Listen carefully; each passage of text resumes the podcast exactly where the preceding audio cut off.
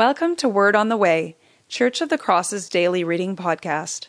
COTC is an Anglican church in and for Northeast Austin, rooted in Scripture, guided by ancient practices, and empowered by the Holy Spirit.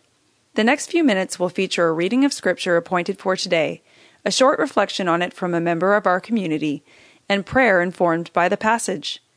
Our hope is that in these moments you will encounter Jesus, the living Word.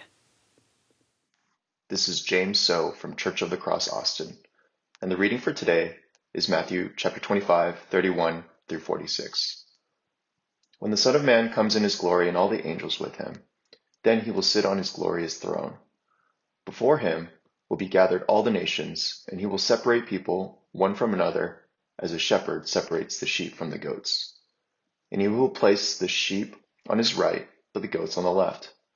Then the king will say to those on his right, Come, you who are blessed by my Father, inherit the kingdom prepared for you from the foundation of the world. For I was hungry, and you gave me food. I was thirsty, and you gave me drink. I was a stranger, and you welcomed me. I was naked, and you clothed me. I was sick, and you visited me. I was in prison, and you came to me. Then the righteous will answer him, saying, Lord, when did we see you hungry and feed you, or thirsty and give you drink? And when do we see you a stranger and welcome you, or naked and clothe you? And when do we see you sick or in prison and visit you? And the king will answer them, Truly I say to you, as you did it to one of the least of these, my brothers, you did it to me. Then he will say to those on his left, Depart from me, you cursed, into the eternal fire prepared for the devil and his angels. For I was hungry, and you gave me no food. I was thirsty, and you gave me no drink. I was a stranger, and you did not welcome me, naked, and you did not clothe me, sick and in prison, and you did not visit me. Then they also will answer, saying, Lord, when do we see you hungry or thirsty, or a stranger, or naked, or sick, or in prison, and did not minister to you? Then he will answer them, saying, Truly I say to you, as you did not do it to one of the least of these, you did not do it to me. And these will go away into eternal punishment, but the righteous into eternal life. The parable of the sheep and goats is among the most famous of Jesus' parables and contains one of his most often quoted verses. As you did it to one of the least of these, my brothers, you did it to me. The passage also contains some of the most sobering verses in Scripture involving eternal divine punishment and judgment. The parable is situated at the end of what's known as the Olivet Discourse, named as such after the Mount of Olives. Jesus gives the Olivet Discourse at the end of his ministry, right before the Last Supper, in the form of parables to answer the question from the disciples in chapters 24, verse 3. When will this, that is, the destruction of the temple in Jerusalem, occur? And what will be the sign of Jesus' coming in the closing of the age? Now, this parable has been interpreted and used in many ways. In some circles, it's seen as a glimpse into the great judgment seat before Jesus at the end of the age. The picture is often troubling to evangelicals as the criterion to enter the kingdom of God seems an awful lot like works based righteousness. On the flip side, in mainline traditions, you often see these verses used as an overall timeless ethic, a moralistic ideal with regards to, on how to treat the poor, imprisoned, and destitute. As recently as the latest Democratic primaries, Elizabeth Warren quoted it as such, as did Pope Francis in a somewhat recent sermon as he states, In this way, Jesus reveals the decisive criterion of his judgment, namely concrete love for a neighbor in difficulty. And in this way, the power of love, the kingship of God is revealed in solidarity with those who suffer in order to engender everywhere compassion and works of mercy. Taking a step back from these lines of interpretation, though, I, wanted to share a few thoughts and observations. First, this is a parable, so we should be careful not to derive too concrete an eschatology, that is the theology of the last things, or soteriology, that is the theology of salvation, from its story or on the flip side, to oversimplify it as a moralistic tale. Keeping that in the back of my mind helps me work through the passage without too many preconceived notions that this must be the point of the message.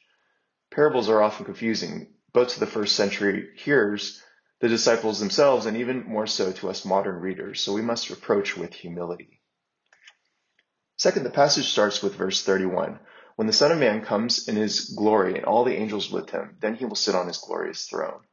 This is a direct quote from Daniel chapter 7, verse 13 through 14, describing the inauguration of the King of the world. The Messiah, that is Jesus, is taking his rightful place on the throne right before his seeming failure on the cross.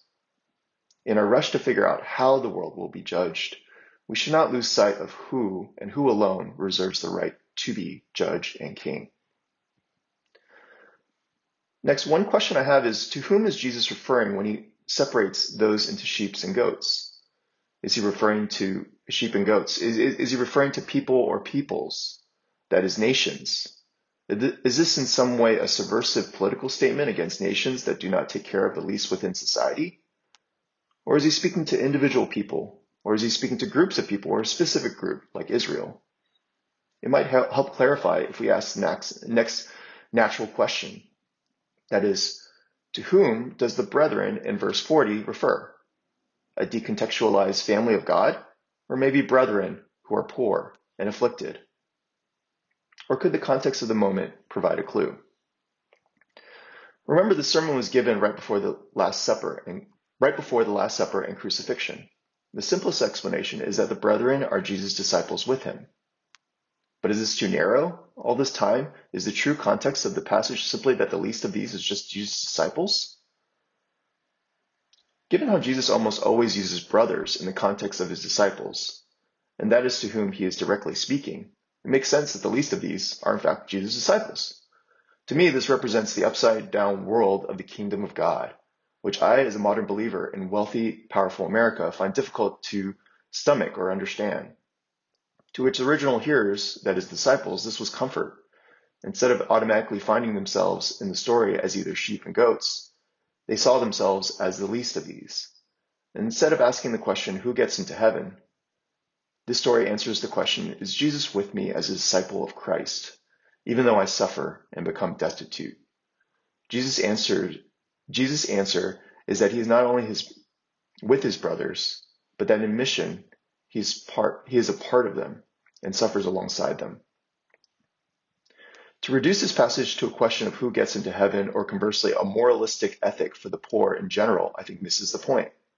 Just to be clear, there are myriad places in scripture that speak to these topics and the poor in general is at the heart of Jesus' ministry. All I'm saying is that this passage is in context provides more depth beyond these interpretations. So going back to the question, who are the sheep and goats? Well, based on the defining of brethren as disciples of Christ or the family of Christ, Jesus is saying Jesus is saying how the so-called righteous treat his family no matter how poor they are or deserted by the world standards. They are representatives of Christ himself. They are part of the new kingdom he is inaugurating, and his brothers and sisters are marked by suffering. This is the way of the cross. This is the path from exile.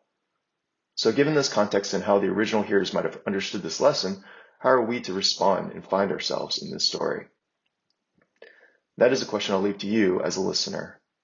And we, as a church body, need to struggle and rejoice in these implications together. Let us pray. Father Almighty, we praise you for not being a distant God, unawares of the matters of the world, but rather you are a present God, suffering alongside us, experiencing our pain and disappointment Help us to see others as you see them, image bearing, light bringing wonders of creation. Help us to be a community marked by sacrifice, emulating the new kingdom perfected by Jesus. Thanks for listening. Check out cotcaustin.org to learn more about our community or to connect with us further. You can also follow us on Facebook and Instagram. Go in peace to love and serve the Lord.